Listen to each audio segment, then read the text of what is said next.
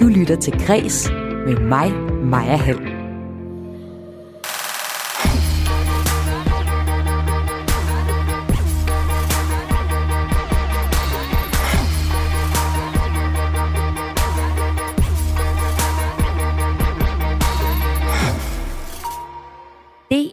Rykker premieredatoen på en ny, stor dramasatsning, der hedder Orkestret.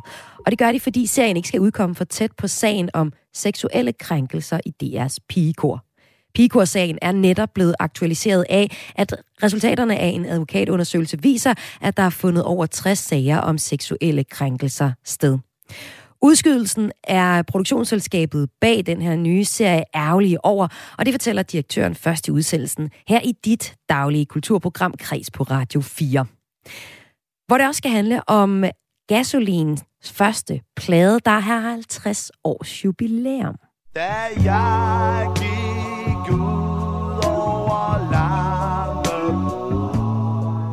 Udover lige det her nummer, så var det måske ikke et øh, fænomenalt album, men udgivelsen blev startskud på en periode, hvor dansk rock for alvor begyndte at finde sin egne ben. Det fortæller en gasolinekspert senere i programmet. Og derudover så kan du også høre om, hvilken betydning et nyt museum, der ligger lige præcis mellem Nord og Sydkorea, kan få.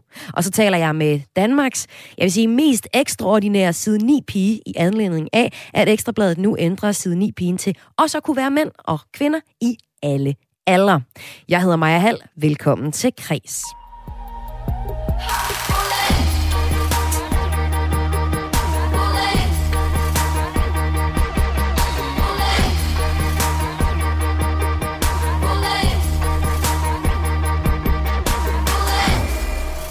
Ja, DR har altså valgt at udskyde premieren på deres kommende komedieserie Orkestret, hvor blandt andet Frederik Silius og Rasmus Brun er på rollelisten. Det kan vi fortælle her på Radio 4. Serien den øh, bliver udskudt, fordi DR synes, at premieren har en uheldig timing i forhold til de konklusioner, der kom frem i en advokatundersøgelse om seksuelle krænkelser i DR's pigekor tidligere på måneden. Og som jeg lige sagde, så advokatundersøgelsen, den viste altså en række, lang række medlemmer af pigekoret har været udsat for øh, seksuelle krænkelser øh, i en periode på 50 år. Komedieserien her, Orkestret, den behandler ifølge DR emner som sexisme og magt, og derfor vil man skubbe premieren til sommer. I en skriftlig kommentar fra fiktions- og udviklingschef i DR Kultur, Børn og Unge, Henriette Marinlund, der lyder det her til kreds. Efter grundige overvejelser har vi udskudt serien Orkestret fra januar til sommeren 2022. Orkestret er et komediedrama, som handler om liv og moral i en fiktiv orkester. Og selvom man i principielt skal skille fiktion og virkelighed helt fra hinanden, så har vi alligevel skønnet, at det ikke er det rette tidspunkt at sende en serie med emner som sexisme, magt og ubalancer i en musikalsk verden så tæt på, at konklusionerne fra advokatundersøgelsen om DR Pigekoret er offentliggjort. Vi ser frem til at vise serien senere på året. Det fortæller Henriette Marienløn til Kreds, som desværre ikke kunne stille op her til programmet i dag. Orkestret er produceret af Sam Production, og producer og direktør Meta Sørensen er på den ene side ret ærgerlig over, at premieren bliver udskudt. Det sagde hun her lige før udsendelsen til min to kollega Toge Gripping. Og omvendt så øh, kender vi jo ikke omfanget af krænkelserne og hvor alvorlige de er. Øh, så vi ved jo ikke helt, hvad det er, Danmarks Radio sidder øh, med i hænderne. Og, og derfor så kan vi ligesom kun vælge at konstatere, at de gerne vil bevise den til sommer, og det kan vi være glade for og så have tillid til, at de har taget den rigtige beslutning for at passe på serien. Øhm, og håbe på, at det er den rigtige beslutning. Men hvad har I fået af, af begrundelse fra, øh, fra DR selv?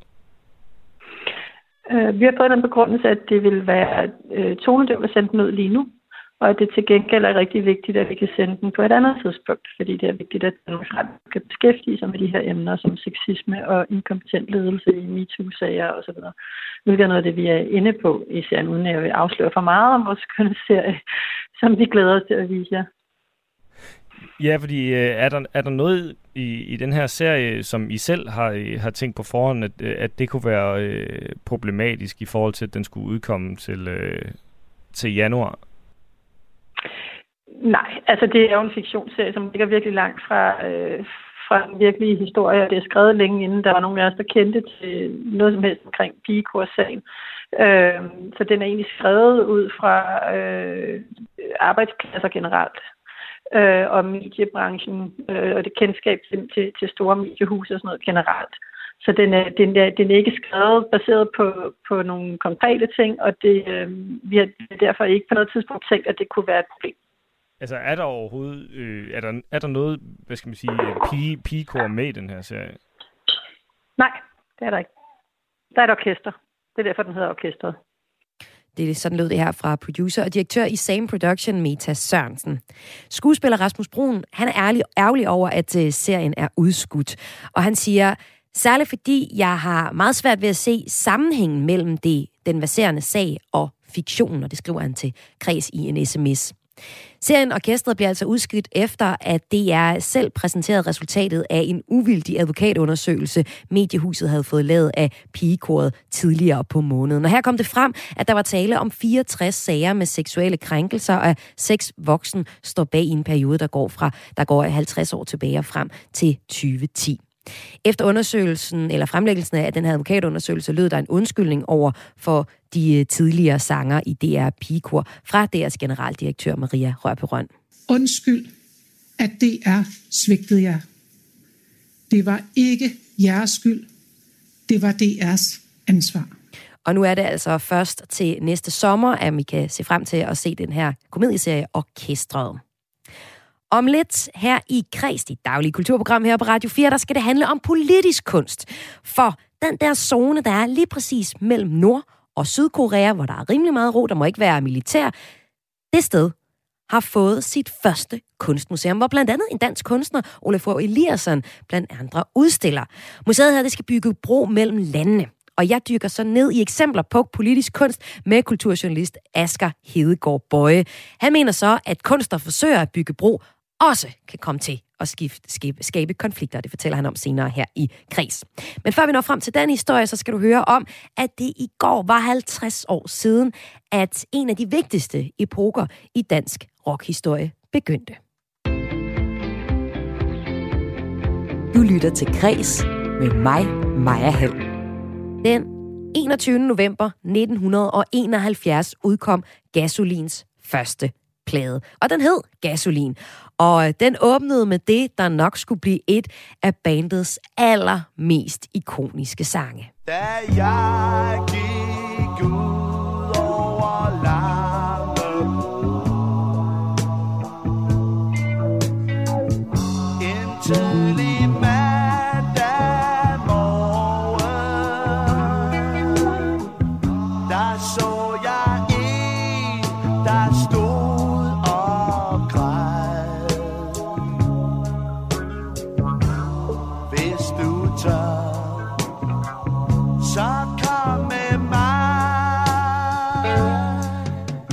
Sådan lyder det i første vers i Gasolins sang Langebro. Udgivelsen af Gasolins første plade blev startskud på en periode, hvor dansk rock for alvor begyndte at finde sine egne ben. Og så gjorde Gasolin det helt unikke, at de satte ord på unges virkelighed. Det fortalte musiker og foredragsholder med speciale i blandt andet Gasolin, Thomas Ulrik Larsen, da jeg tidligere i dag dykkede ned i albummet sammen med ham. Et album, der kom i en brydningstid, hvor det rent faktisk var muligt at blive kunstner. I slutningen af 1971, der, der mærker man stadigvæk sådan eftervirkningerne af de, af de glade 60'er ikke? Med, med, med højkonjunktur og masser af arbejde, også hvis man gerne bare ville lave noget ufaglært i en kort periode, og så spare nogle penge sammen til at, at, at gå og forfølge sin drøm som for eksempel bilmusiker i en anden periode. Oliekrisen og alle de der ting, det var, det var, det var ikke øh, aktuelt endnu. Så det var en tid, hvor, hvor øh, mange ting de var mulige for, for unge mennesker, som, som, som gerne ville, ville realisere sig selv. Og hvordan så musikscenen ud på det her tidspunkt? Det, man kunne kalde dansk beat, var meget i sin vorden. Det var ikke, det var ikke så udbredt endnu, øh, men der var flere og flere, som var begyndt at, at tage det at uh, skrive danske sange seriøst, og dermed tage det her med at synge dansk ud af hænderne på danstoppen, altså, altså den kommercielle popmusik. Og det var øh, navn som Altså pionerende, det var Stæbeulvene og Young Flowers, som hørte til slutningen af 60'erne. Men på Gasolins tid, der, der fik vi også Skovsen og Ingemann og Sebastian og øh, flere andre. Og det var, det var øh, kunstnere, som i modsætning til dem, der skrev dansk musik, de, de skildrede virkeligheden, og de skildrede unge menneskers liv. Og det her med, at de skildrer virkeligheden, det er også noget, man kan læse i det øh, første pressemateriale til den her gasolinplade. Øh, jeg står med det her, og der skriver de, den krasse baggårdsrealisme er skildret med en varm forståelse for de mennesker, som miljøet har gjort til sociale tabere. Der er mændene, som drikker sig ihjel en Kofods skole.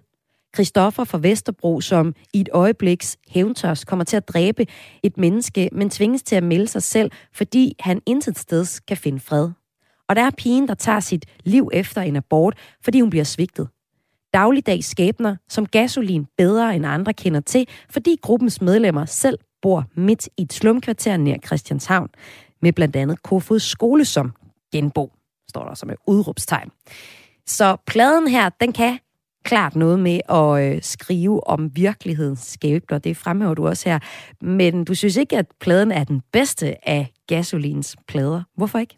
Det er en plade, som, som måske mere end, end, øh, end noget andet viser, hvad, hvad, hvad Gasolin kunne blive til. Altså, den er lovende. Det er nok i virkeligheden det, det udtryk at bruge.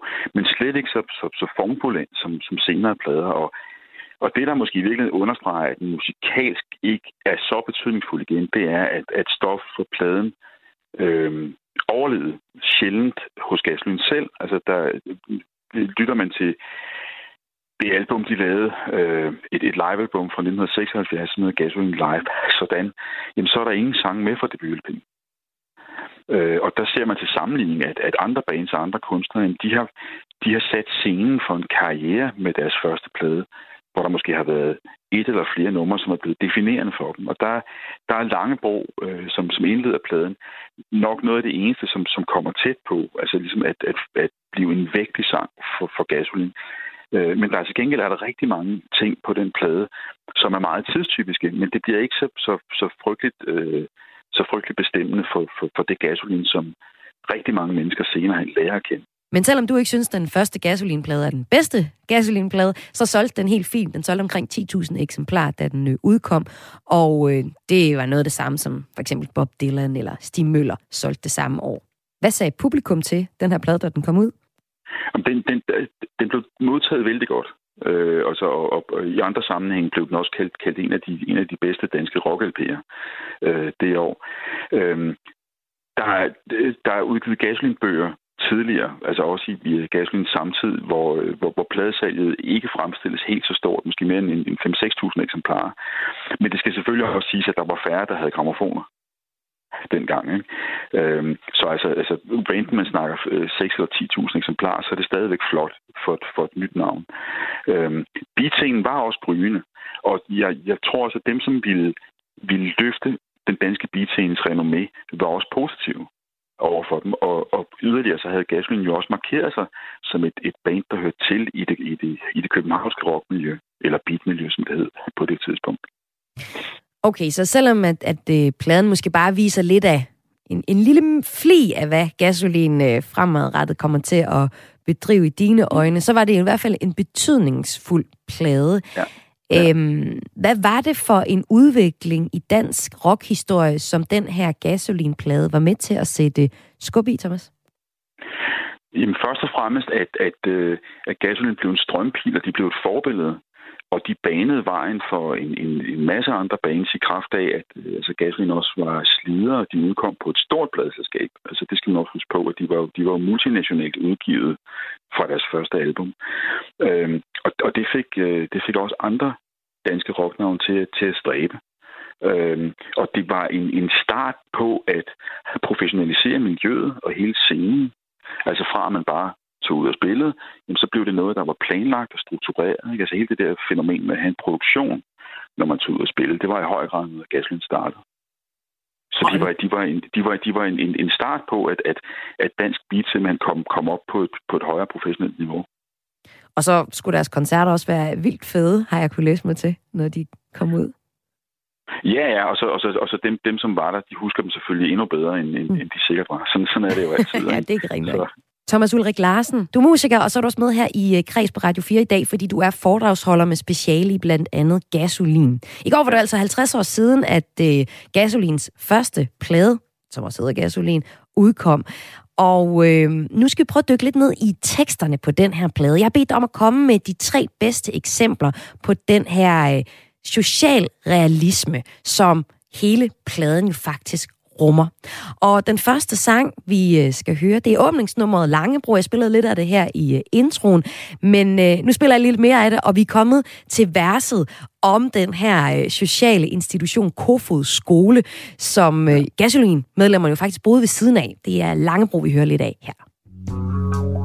Jeg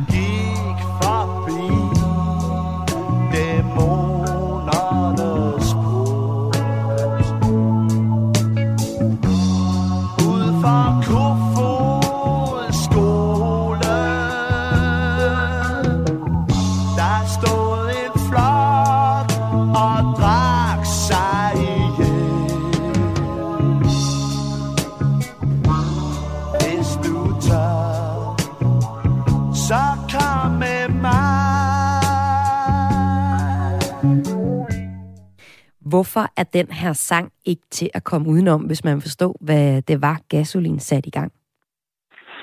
Det er fordi, øh, så snart at man, at man præsenterer sit publikum for sit eget miljø, så, så, så kommer man den i møde. Og det er også lidt usædvanligt, fordi, øh, fordi popstjerner, som gasolin på deres egen måde blev, de er noget, som andre forsøger at, at, at, at tilnærme sig. Så, så der, der opstår et, et, et ligeværd imellem bandet og publikum med sådan en sang, hvor man skildrer øh, hvor man skildrer Christianshavn, eller de sider af, af Christianshavn, hvor, hvor nogle af de fællesskaber, der er, de handler om at gå i hundene, som, som dem, der står og drikker sig ihjel ud for Kofod skole gør. Og man har ikke set øh, musikere tidligere bruge øh, socialrealismen på den måde, som Gasolin gør her i, i sangtekster, eller hvordan? Jeg synes ikke så, så, så utilsløret. Mm. Altså, nogen har måske gjort det i, altså, i, i, i et andet, altså i, i, i et mere poetisk sprog. Ikke? Der synes jeg for eksempel Steppeulvene med deres hipplade øh, siger jo også en masse om, om, om, om samtiden. Ikke? Der er vi så nogle år tidligere, vi er i 1967, og hvor man ikke har mærket eftervirkningerne af ungdomsoprøret endnu. Så det, det er det utilslørede og det meget direkte. Og selvom gasolin øh, ændrer sig undervejs og udvikler sig, så er det en side ved dem, som bærer ved. Altså den, den, den hænger ved, ikke? At, at, at det, det er en meget direkte måde at skrive sammen på. Og det var så det første nummer, som du øh, vil fremhæve på den her plade. Et andet centralt nummer, du også mener siger rigtig meget om den tid, øh, gasolinpladen her blev lavet i, det er det, der hedder træmasteret beton. Træmasteret beton, ja. Du søger solnedgangens fællehygge. Der er myg. Du drages mod havet ser du mor i. Gennem skovene, mørke sale. Over markerne. Marker med kornmodsglans. Der søger du hjem i din stue. Og det her, det var jo bare en lille bitte bid af nummeret, Thomas. Jeg synes, det er et skørt nummer, fordi det er jo faktisk mere spoken words. Der er rigtig ja. meget la-la på det her nummer. Ja. Man skal ja. nærmest en minut ind, før der begynder at komme noget, noget, noget vokal på, som jo altså er det her slags digt, der bliver læst op. Ja. Hvad fortæller det her nummer om øh, gasolin og den tid, det, det er skrevet i? Det er jo, for, for, for gasolin er det overhovedet ikke typisk. Altså, der, der, der er det ene nummer, som, som rummer den her form for sådan beat and poetry, ikke? Øh, men, men, det er, men grunden til, at, at jeg har valgt at, at foreslået, at vi skulle have det med, er fordi det her med at, at sammenstille kunstformer, det er meget tidstypisk. Og her der er det jo simpelthen, det, det er beatmusikken og så, og så digterkunsten, som mødes, men i meget høj grad på, på, på digterkunstens præmisser. Altså at man hører Gaslins femte medlem, Mogens Mogensen, som, som, som bidrog med mange ord, og senere hen også direkte var, var, var på, på tekstskrivningsholdet. Ikke? Øhm, og han, han læser det her digt op, som er sådan et, et, et stemningsskabende aftendigt. Øhm, og, øh, og, og, og, hvor, og hvor Gasolin, de, de, de leverer en, en, en meget diskret backing over bare to akkorder i sådan en, øh, en, det, man kalder for en ramp, det vil sige, når man skifter fast imellem akkorderne fra mol til dur hjem igen. Og det er sådan noget, man kunne høre hos Jimi Hendrix eller Carlos Santana, for eksempel, i den her tid. Og hvor det, at, at backingen er så enkelt, det gør så også, at musikerne de kan sådan stå og næsten behandle små lærvoks. Øhm, at det, det, det, det er sådan formet meget løbende nedenunder det her. Ikke? Men det er beat and poetry, men på, på dækningens præmisser. Mm. Noget, der ligesom er hentet ind fra jazz and poetry, som så beatmusikken overtager. Ikke? Beatmusikken lagde sig i meget høj grad op af det, jazzen havde gjort tidligere. Det var også en af forklaringerne på, at det blev taget mere seriøst. Hvad sagde publikum til sådan et nummer her? Aner det ikke. jeg kan ikke forestille mig, at Mosen han har været med at læse op. Øh, men, øh, men, men jeg synes alligevel, det, det, det, det siger meget om, at, at Gasolin 1 er for mig at se, hvis man skal sammen, hvis man skal sætte et ord på den plade, så er den meget stemningsskabende. Ja. Måske, måske er den samlet set mere stemningsskabende end nogen af de andre. Øhm, men der er forskellige nuancer i det. Ikke? Og når, når jeg så siger, at jeg ikke synes, at det, det er så, så voldsomt god en plade, jamen, så er det med det forbehold, at der er ikke så mange af de sange på, som bliver til klassikere, som, som, som Gasolin de bliver kendt for senere hen. Men man kommer ikke udenom, at der er en, en stemning på pladen, som er meget gennemgående og ret stærk. Og det her nummer, som vi fik en bid af, er, er, et af dem. Det sidste nummer, du har udvalgt, Thomas, det er et nummer, hvor der er rigtig godt humør. Det er det, jeg har lyst til at kalde kaktusnummeret. Ja, kaktusnummeret. Når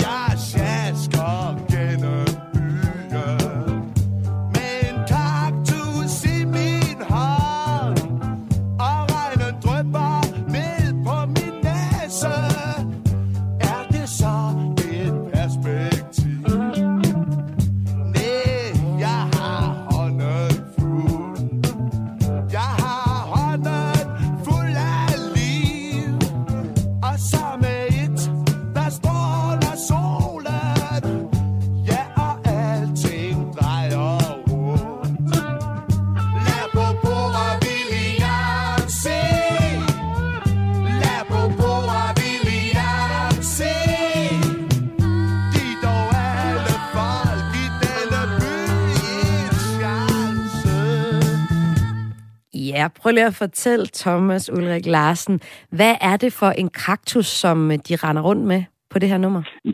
Det er en, en, en kaktus, som man kan udvinde et stof fra, der hedder meskalin. Mm. Øh, og det er stærkt euforiserende øh, og har været brugt i øh, mange tusind år forskellige steder i verden, blandt, blandt, øh, blandt andet indianerstammer øh, har, har udvundet, udvundet meskalin fra, fra kaktusen Lafofora williamsi, eller som den bliver kaldt Lapopora williamsi. Øhm, og det er et, som man vil kalde det for et, et psykedelisk stof i dag, som, som, som er bevidsthedsudvidende, og som øh, ikke gør, at, at den, der tager det, sådan, bliver udflippet, men som øh, bliver hensat i dybe filosofiske tanker, og måske oplever et, et klarsyn. Øh, altså ser, føler, ser tingene klare. Og psykedeliske stoffer var også noget, der spillede en rolle i det miljø, øh, gasolindrengene drengene befandt sig i. Men hvilken betydning havde det for sangtekster? Altså, var der, kom der flere af, af en sang som den her? Det, som jeg kommer til at tænke på, er et, et, et andet band, som, som formåede at syre ud på en ret dygtig måde. Det amerikanske band Jefferson Airplane, som var fra The Bay Area op, op i Nordkalifornien. Øhm, og de skrev en sang nogle år tidligere, som hed White Rabbit, som fortalte om, om, om psykedeliske oplevelser, men i et kodet sprog. Og, og den her sang, øh, som du spillede, det her gasolin-nummer, lægger sig sådan set i halen på det, at man, at man fortæller om, om, om nogle oplevelser med stoffer, men på en måde, så det kun er de indvidede, som forstår det. Så det er, det er sådan lidt gangsprog, kan man kalde det, ikke? Eller, eller miljøsprog. Øhm, men det fortæller også om, hvad, hvad bevæggrunden var for at eksperimentere med stoffer, Øh, altså ikke at øh, altså bare sidde i et hjørne og være stenet, men, men forsøge at, at få en, en anden slags klarsyn og netop udvide bevidstheden. Så det er derfor sangen, den, den, den er positiv, ikke? at den, den lukker op for noget ikke? og mm. skaber mm. glæde. Og det er det eneste nummer, jeg lige kan komme i tanke om i Gasolins repertoire, hvor de så konkret øh, taler kodesprog over euforiserende stoffer. Men det kan godt være, der er flere. Ja, men så, så, så senere hen, ikke, hvor, hvor sådan, altså, gas, altså gasolin tager en, tager en mere folkelig drejning, mm. der, øh, der øh, er der en sang, der hedder Inga og, og Katinka smukke Charlie på sin Harley. Der, der er refereret til et sted, hvor, hvor det elskende par prøver at finde et sted, men så står der allerede tre af fyren fed. Mm. Men det, der, der kan man sige, der ved alle jo, hvad det er. Ja, ja, og det er jo en meget mindre... Øh, det er meget mindre, at det fylder i, i sangen. Det her det er jo simpelthen øh, dedikeret til den her øh, til det ja, her. det er simpelthen, det, det er simpelthen sangens, ja. ja. det er simpelthen sangens tema, ikke? Øh, og, og, det, og, det bliver, og, det, og der bliver sunget om det på en positiv måde. Thomas øh, Ulrik Larsen, du er med her i øh, Kreds på Radio 4 til at tale om Gasolins 50-års jubilæum for den første plade med samme navn. Gasolin kom for 50 år siden i går. Og øhm, Gasolin med det første album her, det var jo bare startskud til det, der skulle blive et band, som du lige har beskrevet, der har virkelig haft en stor betydning i dansk beat, i dansk rockhistorie.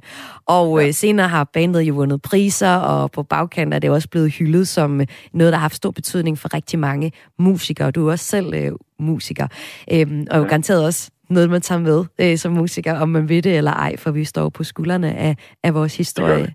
Øhm, ja. Men, men ifølge dig her til sidst, øh, Thomas Guller Larsen, Ulrik Larsen, hvorfor er gasolin stadig den dag i dag, her i 2001, et band, vi ser på som et af de vigtigste bands i dansk rockhistorie?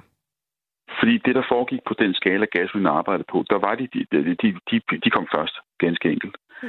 Altså, vi havde, vi havde ikke haft en, en dansksproget øh, salgssucces, som ikke lænede sig op af danstoppen før. Altså, som, og den, den, den var originalt dansk i sit, i sit tekstunivers og i sit tonesprog. Øh, og den, den, den skildrede jo simpelthen øh, det, det, der var om os. Øhm, og så er, er det, øh, altså, at det her, det her pionerarbejde, som, som vi dybest set taler om, det er jo noget, som, som er, er blevet gentaget. Altså, øh, mange af de bands, der kom bare få år efter gasolin, jamen, understregede jo også bandets vigtighed. Det blev en målestok øh, for, jamen, altså, hvor, hvor, hvor, hvor langt kan vi komme? Ikke? Altså, hvad, kan, kan vi matche gasolin eller, eller overgå dem? Og så slås, øh, slås Kim Larsen jo igennem det, det meste af sin solokarriere med, at han skulle fanden gale med også døje med at blive sammenlignet med sit gamle band. Ja. Øh, altså forestil jer, han, han blev en, altså hvad salgstal angår en endnu større succes, ikke? men han blev stadigvæk slået i hovedet med de der, de der 8-10 år, som, som, øh, som gasolin eksisterede. Ikke? Så det er et band, der har kastet en utrolig skygge, ikke blot over, over dansk rockmusik, men også over medlemmerne, som, mm. som var med i det. Ikke? Sådan lød det fra Thomas Ulrik Larsen, musiker og foredragsholder, som var med til at gøre os klogere på gasolins betydning for dansk rockmusik. I går var det nemlig 50 år siden, at pladen, som startede det hele, Gasolins selvbetitlede debutalbum, udkom. Om lidt her i Græs, dit daglige kulturprogram her på Radio 4, der skal det handle om, at Ekstrabladet nu ændrer side 9 pigen til både at kunne være en mand eller en kvinde, og vedkommende kan være i alle aldre. Det taler jeg med Sasha Louise Sprange om. Hun er en lidt ekstraordinær side 9 pige. Det har hun været tidligere, efter hun havde været side 9 pige, der afslørede hun, at hun var født som mand. Men inden du får den historie, så skal det handle om et ret specielt museum, der ligger lige midt i et politisk og militært spændingsfelt. Du lytter til Græs med mig, Maja Hall. Det er nemlig sådan, i grænselandet mellem Nord- og Sydkorea, der har der været våbenhvile i Koreakrigen for snart 70 år siden. Der har der været en zone, hvor alt militær er forbudt. Zonen har stort set været uberørt siden da, og har derfor udviklet sig til et område med stor biodiversitet. Og nu er det så her, at det her berømte måde, område har fået sit første kunstmuseum, hvor den danske kunstner Olafur Eliasson blandt andet udstiller. Formålet med museet er at bygge bro mellem de to lande, der ellers har haft et ja, rimelig konfliktpræget forhold. Men selvom kunsten kan bygge bro og samle, så kan den også blive genstand for politisk konflikt som vi for eksempel har set med Picassos berømte Guernica-maleri. Det mener min næste gæst, og det er dig, Asger Hedegaard Bøje, kulturjournalist på Weekendavisen. Velkommen til Græs. Tak for det. Eksemplet med Guernica-maleriet, det vender vi tilbage til lige om lidt. Men først, Asger, hvorfor mener du generelt set, at kunst, der bygger bro, også kan skabe konflikt? Fordi øh, når kunsten bliver, øh, bliver politisk, så, øh, så øh, bliver den jo også på en eller anden måde øh, en, øh, en, øh, en delende faktor. Altså man kan sige, det, så, så begynder den at dele mennesker. Altså man kan ikke lave politisk kunst, som alle er enige i, fordi så er det vel knap nok politisk kunst. Så man kan sige, hvis man laver politisk kunst, og hvis man øh, laver et, et kunstmuseum i et politisk betændt brandpunkt, så, øh, så vil der også altid være nogen, der mener, at øh, det er en god vej at gå, og nogen, der mener, at det er en skidt vej at gå. Og det her museum, som altså ligger mellem Nord- og Sydkorea, det er åbnet i september, det hedder øh, 2021 DMZ Arts and Peace Platform. I museet har der, er der fem haller, hvor 32 sydkoreanske og internationale kunstnere udstiller værker under temaet genforening og fred. Blandt andet altså den her dansk-islandske kunstner Olafur Eliasson. Og en del af museet er indtil videre efterladt tomt til, at nordkoreanske kunstnere også kan udstille sig. De prøver virkelig at være meget inkluderende, ikke? Museumsdirektøren har tidligere udtalt, at øh, kunsten måske kan være med til at afvæbne, og at kunstnerne kan tale mere om for eksempel komplicerede øh, problemer. For eksempel viser et af værkerne på museet en tekst, hvor der står, hvad er DMZ-jord lavet af? Altså, hvad er den her zone lavet af? Jord, sten, rødder og milliarder af mikroorganismer, insekter, orme, forråden, planter, dyr, mennesker, vand, luft og landminer. Det står der altså her. På den måde så sætter den slovenske kunstner, her det er et eksempel fra en udstilling ved det her museum, fokus på, at zonen endnu ikke er et helt fredeligt sted. Men Asger, er du enig i, at øh, kunstnere kan tale om mere komplicerede problemer, som det her for eksempel?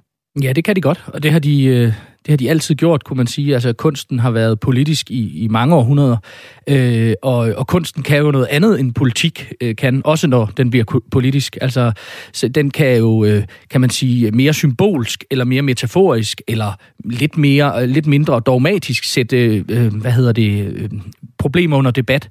Øh, så så kunst, politisk kunst kan godt være rigtig interessant, men problemet for mig kan blive, hvis, hvis den udelukkende bliver politik. Fordi så kunne man lige så godt skrive en kronik øh, om, om emnet.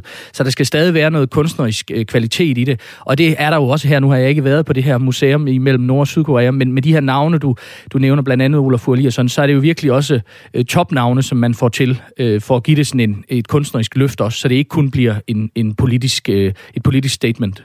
Og så var der det her eksempel med den slovenske kunstner, som jeg prøvede at læse op. Altså, der har forsøgt at sige, hvad er det her for en zone, som øh, museet bliver lavet på, og prøver at lægge op.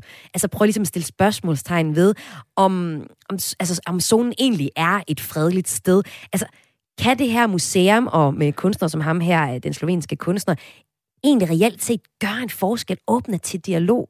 Ja, det, det, det mener jeg godt, man kan. Altså, men det interessante ved politisk kunst er også, at, at kunstneren der agerer politisk, kan ikke på forhånd vide, hvad han eller hun ender med at skabe. Altså det er ikke sådan, at man som øh, øh, politisk kunstner øh, kan, kan sige, jeg har præcis den her dagsorden, og den bliver ført ud i livet.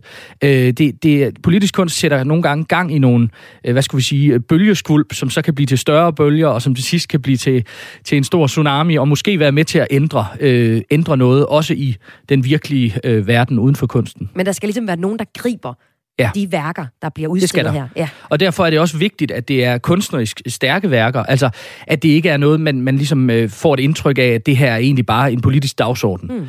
Øh, og der er, som du nævnte før, Picassos Guernica et rigtig godt eksempel på det, for eksempel. Jamen lad os tage et eksempel. Altså, det her Guernica-maleri af Pablo Picasso, den forestiller bombardementet af den øh, bas... Øh, bakisiske by Guernica under den spanske borgerkrig øh, i 1937. Øh, og ifølge dig, så er det her maleri et eksempel på, hvordan kunsten både kan være genstand for konflikt, men samtidig have en samlende effekt. Hvordan var det her maleri både genstand for konflikt mm. og også genstand for at have en, en samlende øh, effekt, Asger? Ja, man kan sige sådan, øh, lyn, lynhurtigt fortalt, så, så er forhistorien til det her maleri, at Picasso øh, på forhånd er blevet opfordret af den spanske øh, konge til at bidrage til en verdensudstilling i Paris med det spanske bidrag. Den spanske pavillon, den skal Picasso stå for, yes. som på det tidspunkt også er et ret er et stort navn. Øhm, og han kan ikke finde ud af, hvad han skal male. Og han, øh, han går rundt om de her lærreder og, og, og er i vildrede. Så sker der det samtidig øh, her midt 30'erne, at, øh, at Frankos øh, øh, fascistiske her bomber, øh, tæppebomber forskellige baskiske landsbyer blandt andet landsbyen Guernica, som bliver fuldstændig øh, jævnet med jorden, op mod 1500 civile, fuldstændig totalt uskyldige ofre dør. Og, og Picasso tænker, fedt, fedt motiv. Ja, Picasso læser om det i New York Times og tænker, yes, øh, det, det, det rykker jeg på. Og så går han i gang med det her kolossale store oliemaleri, som er 7,5 gange 3,5 meter. Altså et kæmpe maleri, også fysisk set. Øhm, og bliver færdig med det i løbet af et par måneder. Og det bliver så øh, Spaniens øh, bidrag på det tidspunkt, øh, mens mens den spanske borgerkrig er, er om ikke i fuld gang, så i hvert fald der er optræk til den hjemme i Spanien, så bliver det Spaniens bidrag på verdensudstillingen i Paris. Og det vækker selvfølgelig kæmpe opsigt på verdensudstillingen, at, at her har vi en spansk kunstner, som tegner det her, og bare lige for, for, for, for lytterne og, og skitsere det, så er det jo et kæmpestort øh, øh, sort-hvid maleri med de her afrevne øh, øh, øh, øh, hvad hedder det, menneske øh, kropsdele, dyr, øh, fuldstændig sådan et, et smadret kubistisk billede, som, som vækker meget opsigt. Øhm, og, det, og det bliver ved med at vække opsigt, fordi efter den her verdensudstilling, så, så kommer, mens den spanske borgerkrig foregår i Spanien, så kommer det her billede på en, en, en verdensturné. Altså det starter faktisk i, i Skandinavien, København, øh, Stockholm, og bliver vist frem der, så kommer det til England, så kommer det senere til USA. Under det meste af den spanske borgerkrig og 2. verdenskrig, der er det udstillet i USA, og får sådan en antikrigs... Øh, øh, position, kunne man sige. Altså det er et billede, som man går til, øh, og som får meget opmærksomhed de her år, fordi at det udstiller krigens gru, og hvordan krigen går ud over øh, uskyldige mennesker. Så det får en kæmpe stor betydning, kan man sige, for, for verdenssamfundet, som et, et eksempel på, hvor forfærdelig krig er. Øh, men det får jo også en splittende betydning, kunne man sige, internt i Spanien, fordi Franco vinder den spanske borgerkrig, overlever 2. verdenskrig, selvom han er på den tabende part, og sidder helt frem til 1975, sin død i 75, som spansk fascistisk diktator, og han har det her billede kørende rundt i hele verden, øh, og, er ikke særlig tilfreds med det, selvfølgelig. Øh, og, øh, men på et eller andet tidspunkt, så bliver det billede maleri så berømt, og op igennem 60'erne især, altså verdens mest berømte kunstværk på det tidspunkt, at så tænker Franco, jamen, så kunne det måske alligevel være meget fedt at få det med hjem.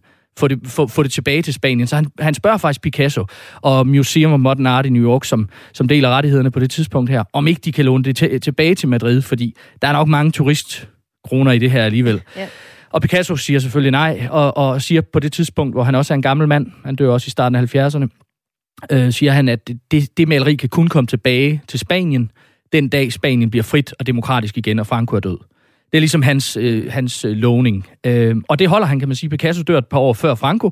Men da Spanien bliver demokratisk i e, 1981, så er det noget af det første, der faktisk sker som sådan en symbolsk handling. Det er, at Picassos Guernica bliver fragtet tilbage til, til, til Madrid og bliver, øh, og bliver øh, installeret på Reina Sofia, Nationalmuseet i Madrid, hvor det også er den dag i dag, som sådan et symbol på, at det er kun et maleri, vi kan have hængende, når ellers vi har et, et, et demokratisk samfund. Så først så skabte det øh, kaos, mm. i hvert fald for Franco, og så endte det med at være symbolet på øh, at øh, få fred, faktisk. Ja, og, og, og lynhurtigt uh, kort her til sidst, så, så kan man sige, at, uh, at, uh, at, uh, at det også i dag spiller en rolle politisk i Spanien. Fordi så kunne man sige, at alting ikke ikke fint. Nu, nu hænger det i Madrid, og Spanien er et demokrati, men Spanien er jo samtidig et meget splittet land imellem de forskellige regioner. Mm. Og Baskerlandet, som maleriet jo tager udgangspunkt i, den her landsby, gerne kan en lille landsby, som stadigvæk uh, findes i, i Baskerlandet, de vil gerne have det maleri tilbage. Mm. Eller ikke tilbage, for det har aldrig været der, men de synes at ligesom, at de går krav på det. Og de synes jo, at centralregeringen i Madrid er nogen værre nogen, fordi hvorfor skal det hænge der? Det var trods alt den by, Franco boede i dengang. Altså Francos Madrid. Så de vil gerne have det tilbage. Så de senere år har det blusset op igen med den her politiske debat omkring det her maleri, som jeg virkelig synes mere end noget andet måske viser, hvor meget kunst kan. Og også måske kan bygge bro, men jo så også split på mm. samme tid. Ikke? Ja. Altså der er ligesom ikke, alle kan ikke være glade. Så det, vi skal håbe på nu, Asger, det er faktisk, at i det her nye museum mellem Syd- og Nordkorea, der skal der komme et Guernica maleri. Der skal vi ja. håbe på, at øh, vores øh, islandsdanske Olaf Eliasson, han kan skabe et nyt Guernica. Det vil jo være fantastisk. Og så skal vi håbe på, at de der tomme rum på museet, som er tilegnet de nordkoreanske øh, kunstnere, at de bliver fyldt op også. Fordi det bliver jo først interessant, når man har et kunstmuseum under samme tag, hvor man har kunstnere fra Sydkorea og Nordkorea sammen. Lige ja. nu er det jo nærmest i sig selv et statement eller symbol, at de der rum, de står tomme. Ja. Så de skal, jo, de skal jo fyldes op. Så der bliver ikke bygget så meget bro endnu i din optik? Nej. Nej. Øhm, vi har et sidste tredje eksempel, som hverken er fra udstillingen, eller et, et, et gammelt eksempel, fra, altså som Guernica-eksemplet fra Picasso her var. Vi har et tredje, der er lidt nyere eksempel fra 2019. Det synes jeg måske, man godt kunne sige var et eksempel på kunst, der faktisk er en bro helt øh, lavpraktisk, så er det en kunstinstallation, som består af tre lyserøde vipper, altså fra en legeplads. Og de er på grænsen mellem USA og Mexico. Vipperne var sat op mellem øh, bjælkerne, der adskilte den en, amerikan, eller en, en amerikansk by, El Paso, øh, i Texas, og øh, så en by i Mexico. Sådan at børnene kunne lege med hinanden, mens de stadig befandt sig på hver sit side, øh, eller på, i hver sit land, på hver sin side af vippen. Vi kan høre lidt af lydklippene her. De har det sjovt, det er det, man kan høre i klippet her. Altså, hvor børn vipper sammen henholdsvis i Mexico og i USA.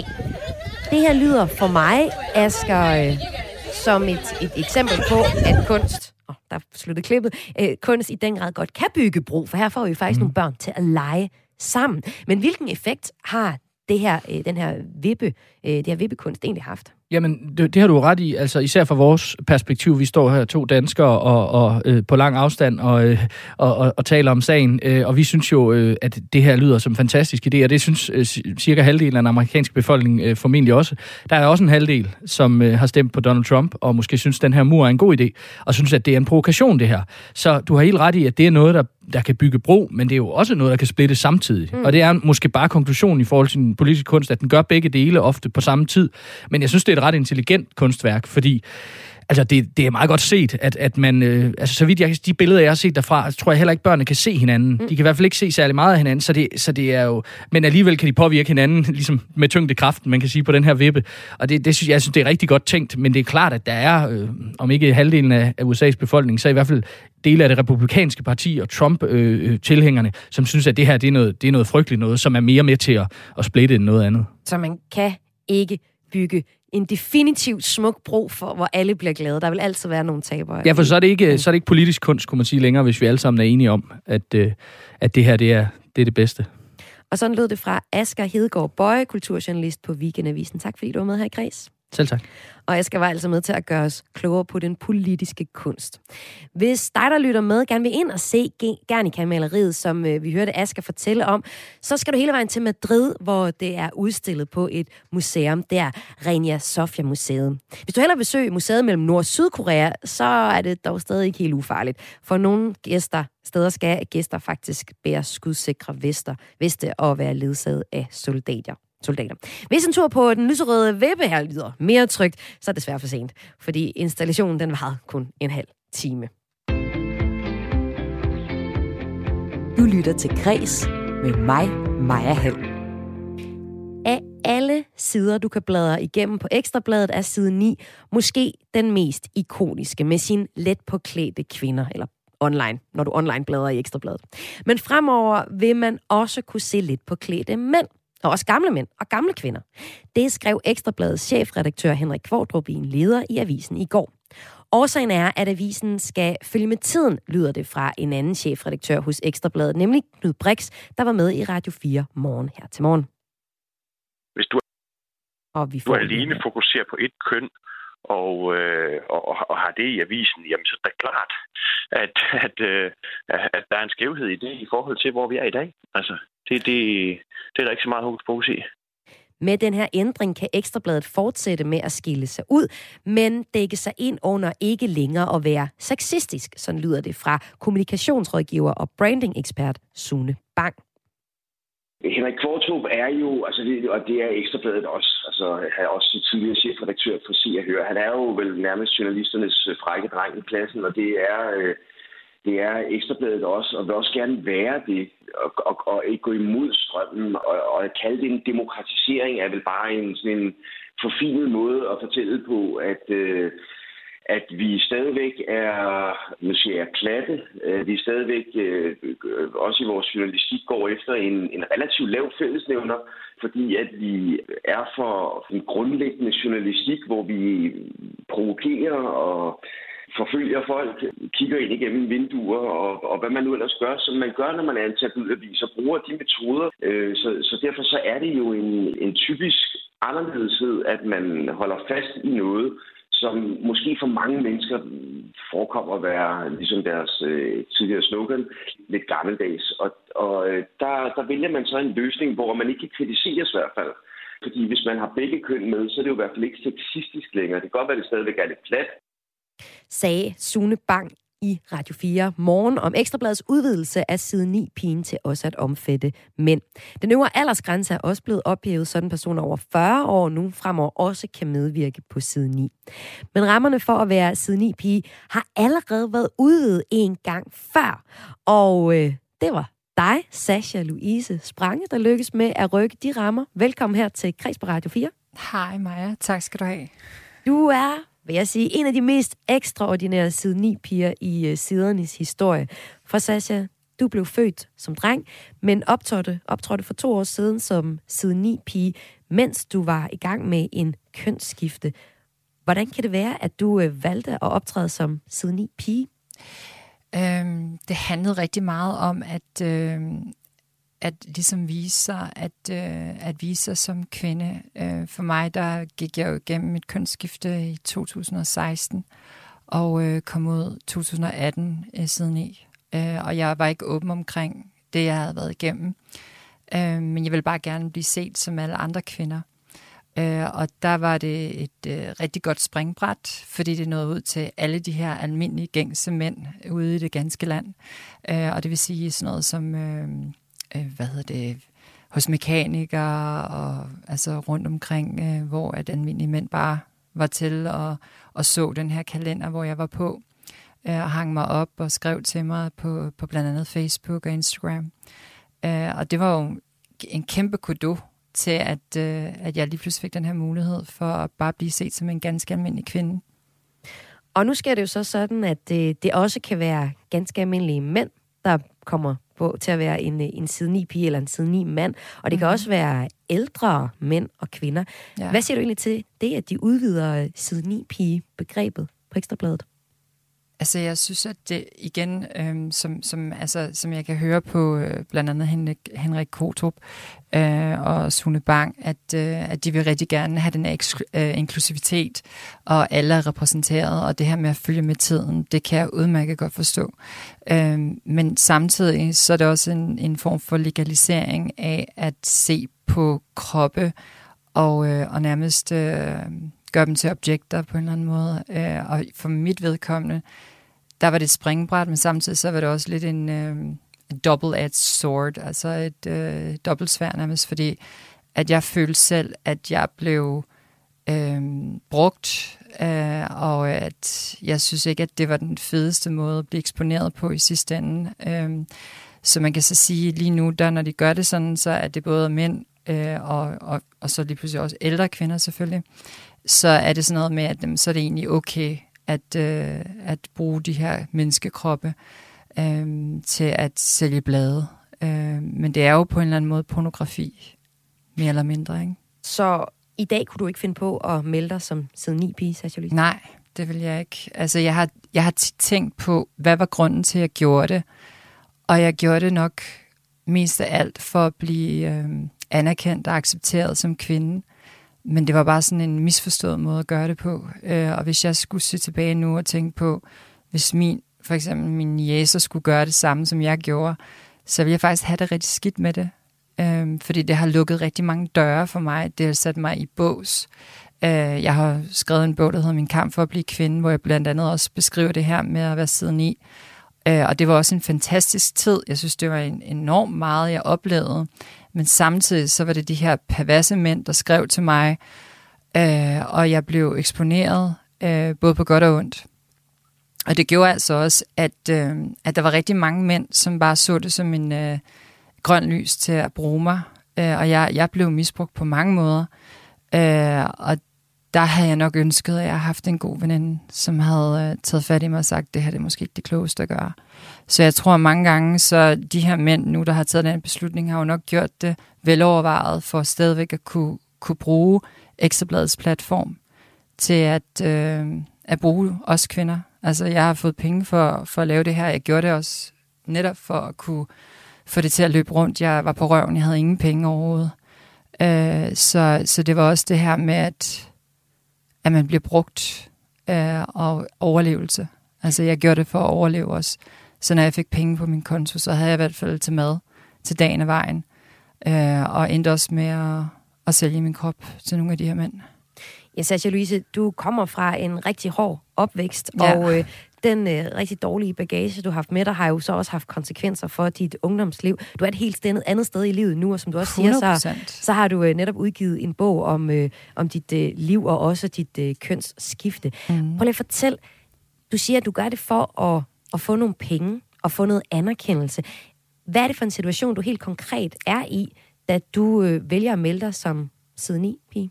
Altså, jeg havde medvirket et øh, program, der hedder Robinson Ekspedition på TV3, som de fleste nok kender til. Øh, og der havde medvirket inden øh, sommeren 2018. Men jeg havde ingen penge overhovedet, og jeg havde fået så lidt fra TV3. Øh, så jeg øh, levede lidt på spanden, og øh, havde ikke til dagen af vejen.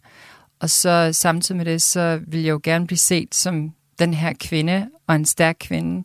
Så jeg øh, lavede en aftale om at posere nøgen for Ekstrabladet, og fik penge for det. Hvad fik du? Øh, jeg fik 500 kroner. Mm. Og det havde en betydning for din økonomiske situation? Det, det havde tidspunkt. en kæmpe betydning, fordi så havde jeg lidt at leve for. Øhm, og, og det står også beskrevet i bogen i forhold til hele den her oplevelse, hvordan det er at, øh, at stå der og skulle, øh, ja, skulle lave de her billeder. Jeg synes både, det var spændende, en oplevelse, som jeg ikke havde regnet med overhovedet, øh, men jeg vidste ikke, hvad det følger med sig, at billeder, der bliver taget, som de har rettighederne til, og de kan bruge dem resten af ens liv. Så hvis det er, at man lige pludselig blev kendt for noget helt andet, så vil de stadigvæk kunne blive brugt imod en. Øhm, det har blevet brugt i forhold til arbejdspladser. Folk har kunne sidde og google mig, så kunne de sidde og se billeder af mig nøgen, mens jeg sad på arbejde. Sådan nogle ting havde jeg slet ikke regnet med overhovedet. Og øh, Sasha Lise Sprange, prøv lige at fortælle, altså, du siger jo, du, du, bliver, du får taget de her billeder, fordi du er i en, øh, en svær økonomisk situation, ja. og øh, du er i gang med et, et, et, et kønsskifte. Men da du står og får taget mm. de her billeder, da fotografen står og klikker de her billeder af, af dig, tænker du så over, at det var usædvanligt som transkønnet at være side 9 pige? Altså, lå det egentlig, lå det der, hvor du tænkte, det her det skal jeg på et tidspunkt fortælle omverdenen? Øh, altså, fordi jeg havde lavet Robinson-ekspedition. Det var blevet filmet, mm. så jeg vidste, det ville komme ud i løbet af efteråret 2018. Så for mig, der var det bare vigtigt at kunne komme ud inden da, og bare blive set som en ganske almindelig kvinde, inden jeg skulle blive sættes, sættes i bås, som er transkønnet. Og jeg var jo blevet opereret, så jeg havde jo ikke noget mellem mine ben. Jeg mm. blev ikke anset som værende en mand. Øh, så jeg stod helt nøgen med mine bryster og det, jeg så havde fået lavet mellem mine ben.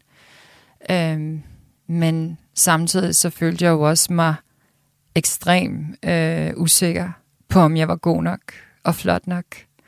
Øhm, ja. Og nu er det så sådan, at Ekstrabladet, det, det kom frem her i, i går, udvider side 9 til at omfatte mænd og kvinder mm. til, øh, ja, til aldersgrænse på 40 år. Og øh, du mener, at, at det stadig kan være et problematisk, problematisk sted. Du vil være ked af det, hvis din kusine eller nogen, du kendte i det hele taget, øh, kom ind og var en del af, og blev... Altså min niæser, jeg har, ja, ja, jeg har tre niæser, som ja. er unge, og, øh, og der vil jeg da være enormt ked af, hvis de gjorde det. Men, men kunne du se, at der også kunne være et, øh, et, et positivt statement for øh, en anden transkønnet, eller en med en en krop, der for eksempel øh, har fået en operation, en brystoperation, eller øh, erotisk buttede mennesker, at de også nu kunne, kan blive en del af siden 9. Kan du, kan du se et, et, et, et godt jeg kan, Jeg kan godt se, at selve ideen med det her med at være nøgen og som sit statement, mm. øh, for mit eget vedkommende, der var det sådan, så jeg vil bare gerne blive set som den, jeg i virkeligheden er. Øhm, og når det så er sagt, så er det jo det her med, at jeg er jo meget mere end bare en krop. Mm. Og jeg tror, at det her med, at når, når mennesker hele tiden skal blive set som kroppe, mm. og så glemmer vi alt det andet. Vi glemmer indholdet. Øh, og for mig, der, der tænker jeg rigtig meget over det her med, hvilken øh, ting, altså hvilken effekt kan det have på længere sigt, fordi ja, det er fint, hvis du er som 50-årig, og du elsker, at øh, du er måske erotisk buttet, og har nogle ar, og det, det synes jeg er rigtig godt, og jeg er all for øh, empowerment, og at man kan vise sig selv. Men jeg tror også bare, at der er en anden side af sagen, og det her med at legalisere noget, øh, som det, det har jo hele tiden været legalt at lave de her billeder, men på en eller anden måde, så må man også se, at det har også en hensko, fordi det her, det har også udviklet sig til, at, at man kunne blive prostitueret. Altså, det, det var en meget, meget nem vej fra at gå fra at være siden i til at blive prostitueret. Og for mit vedkommende, der fik jeg tilbud om netop at sælge min krop. Af andre tiden i piger fortalte mig om oplevelsen og muligheden for, hvordan jeg kunne gå på dates med nogle af de her rige mænd, øh, som var øh, i mediebranchen. Man så dem til fester, man mødtes med dem, øh, man endte også med at have sex med dem, man fik også penge for det. Sådan nogle ting, det, det, det kan hurtigt godt gå hen og blive en, en virkelig trist situation at stå i. Så når de så siger, ja, men øh, nu er der jo også andre, der kan få lov til at få lavet de her billeder, så tror jeg bare, det er det her med at gøre det okay, at de her unge kvinder kommer ind i den her øh, verden. For jeg, jeg, jeg tror, der er en, en, en undergrundsverden i det. Det har jeg i hvert fald selv oplevet. Og, og Sasha Louise Sprang, bare helt kort til sidst. Mm. Synes du egentlig, at side 9 helt skal afskaffes? Ja, det synes jeg faktisk. Tak fordi du var med i Kreds her på Radio 4. Og det var den sidste historie, vi nåede her i Kreds på øh, Radio 4 i dag. Øh, I Danmark der har siden i været til debat mange gange, blandt andet fænomenet blev anklaget for at være udtryk for et reducerende kvindesyn, og i 2020 måtte Ekstrabladet i gang med at sløre side 9 billeder i arkivet, da det er afsløret, at det i 70'erne og 80'erne havde optrådt mindreårige modeller på ned til 15 år. Det er det var altså Græs for i dag. Programmet det blev tilrettelagt af Laura Lind Dueholm og Toke Gripping. Og øh, mit navn det er Maja Hall. Jeg har været vært de sidste 55 minutter her på Kreds, og jeg er tilbage igen i morgen med en ny omgang Kreds. Har du tip eller en god idé, så send den til kreds radio4.dk. Det er k r a e s radio4.dk.